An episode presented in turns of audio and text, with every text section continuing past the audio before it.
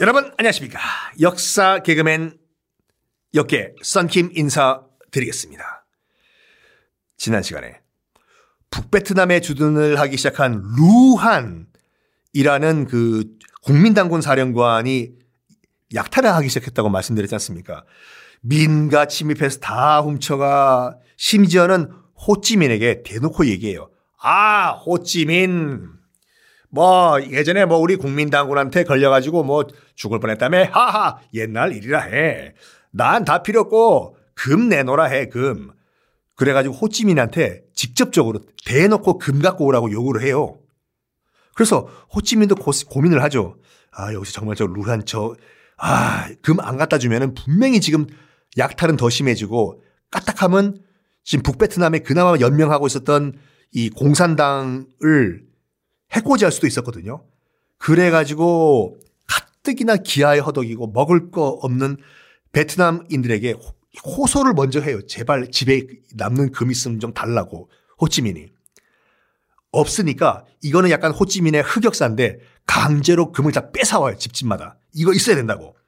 모아서 모아가지고 루한에게 상납을 해요. 여기 있습니다. 금입니다. 아유, 제발 금 갖고 조용히 계십시오.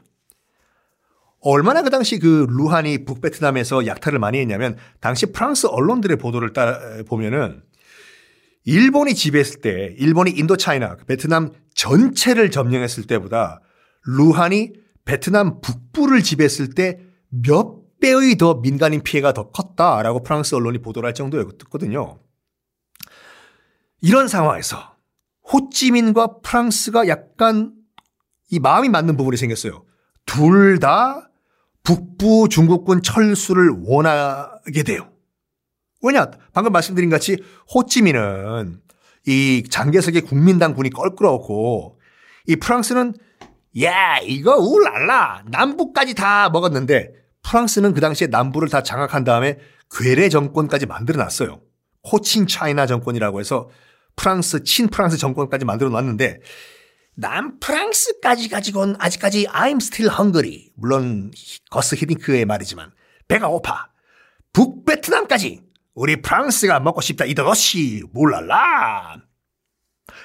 그래서 호찌민과 프랑스가 약간 그 공통 분모가 생겼거든요. 북베트남에 주둔하고 있는 루한의 15만 명 국민당군 짜이찐 짜이찐 나가라 이거죠. 근데 어, 이런 가운데 그 프랑스가 장개석군 정부와 덜컥 이상한 협상을 해버려요. 호치민은 지켜버리고 어떤 협상이냐면 어이 장재석 장재석 와가지고 나랑 그 바게트 그 깡빠니유 어 와인 보르도 와인 먹으면서 좀 얘기 좀 합시다. 그래가지고 프랑스와 장개석 정부가 어떤 협상을 하냐면 좋은 게 좋은 거라고 말이야. 과거 프랑스가 옛날에 그 청나라 때 맺었던 뭐 불평등 조약 많잖아. 많죠? 에? Right? 헌또 많습니다. 그러니까 그거 옛날에 청나라랑 프랑스랑 맺었던 불평등 조약 이 줘봐 줘봐 줘. 칙칙칙 다 찢어버릴 테니까. 아? 그리고 오는 게 있으면 가는 것도 있어야지. 이 북베트남 그냥 쿨하게 우리 프랑스한테 줘. 아? 콜? 오, 호? 그래가지고 중국 장개석의 국민당군과 프랑스가 협, 협의를 맺어버려요. 그래서 이 북베트남에 주둔하고 있던 국민당군이 철군을 하거든요. 1946년도에. 왜 이렇게 장개석 군이 갑, 뭐, 생각도 안 하고 콜! 바로 철수! 해버렸냐? 왜냐하면 아, 뭐 지난 시간도 말씀드린 것 같이 국공내전 공산당과 싸운다고 일단은 군사력이 모자라요.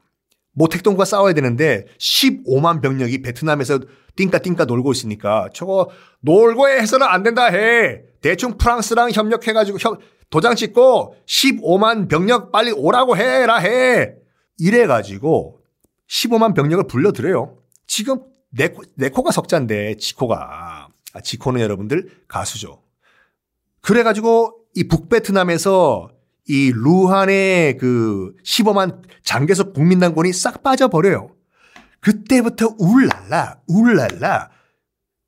딜한 거잖아요, 딜. 그, 이 중국 장에서 그 국민당 정부랑 프랑스랑요. 울랄라, 이제 북베트남도 우리 프랑스 거다. 북베트남의 16도선, 그러니까 남북으로 갈려져 있던 16도 선을 넘어서 프랑스군이 넘어오기 시작해요. 북베트남으로. 이 16도 선이 대략 어디냐면요. 그 남베트남과 북베트남 나누어지는 것이 딱 지금의 다낭이에요, 다낭. 다낭 나중에 가셨을 때 여러분들 코로나 끝난 다음에 한번 생각해 보시라니까요. 여기가 북베트남, 남베트남이 갈라졌던 바로 그곳이다. 인데, 호찌민은 얼마나 지금 좌절감을 느꼈겠습니까? 그나마 정말 바짝 엎드려가지고 국민당군한테 잘 보였는데 이제는 국민당군은 샥 빠져버리고 철천지 원수 프랑스가 북베트남까지 쳐들어오네?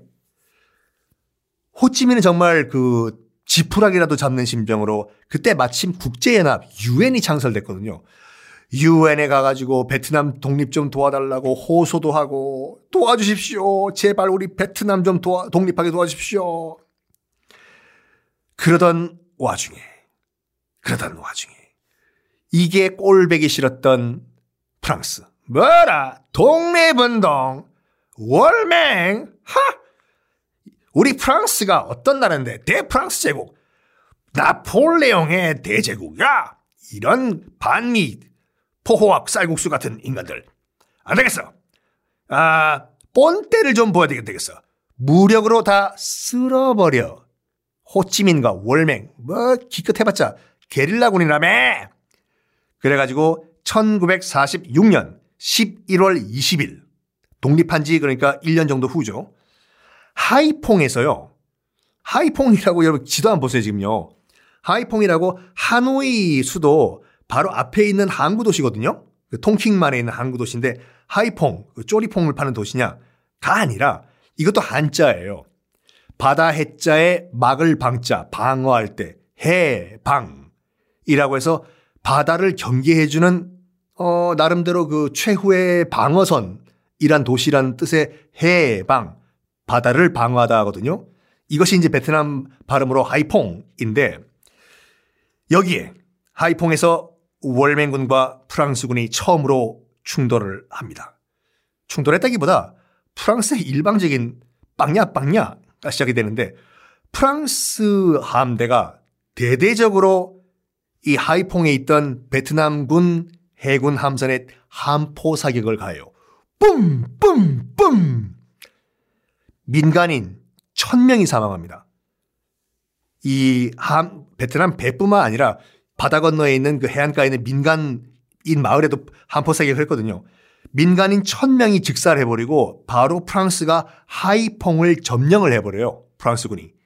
이게 바로 1946년 11월 20일 제1차 베트남전의 발발입니다. 어? 베트남전이 두 개가 있어요? 네. 베트남전은 두 개예요. 제1차 베트남전이 있고 제2차 베트남전이 있는데 제1차 베트남전은 베트남과 호찌민과 프랑스가 싸운 거고 제2차 베트남전은 우리가 알고 있는 그 헐리우드 영화 베트남과 미국이 싸운 거예요. 미국이 싸운 미국과 싸운 그 그건 제2차 베트남전이에요. 제1차 베트남전 어떻게 호찌민이 프랑스와 싸웠는지 다음 시간에 공개하겠습니다.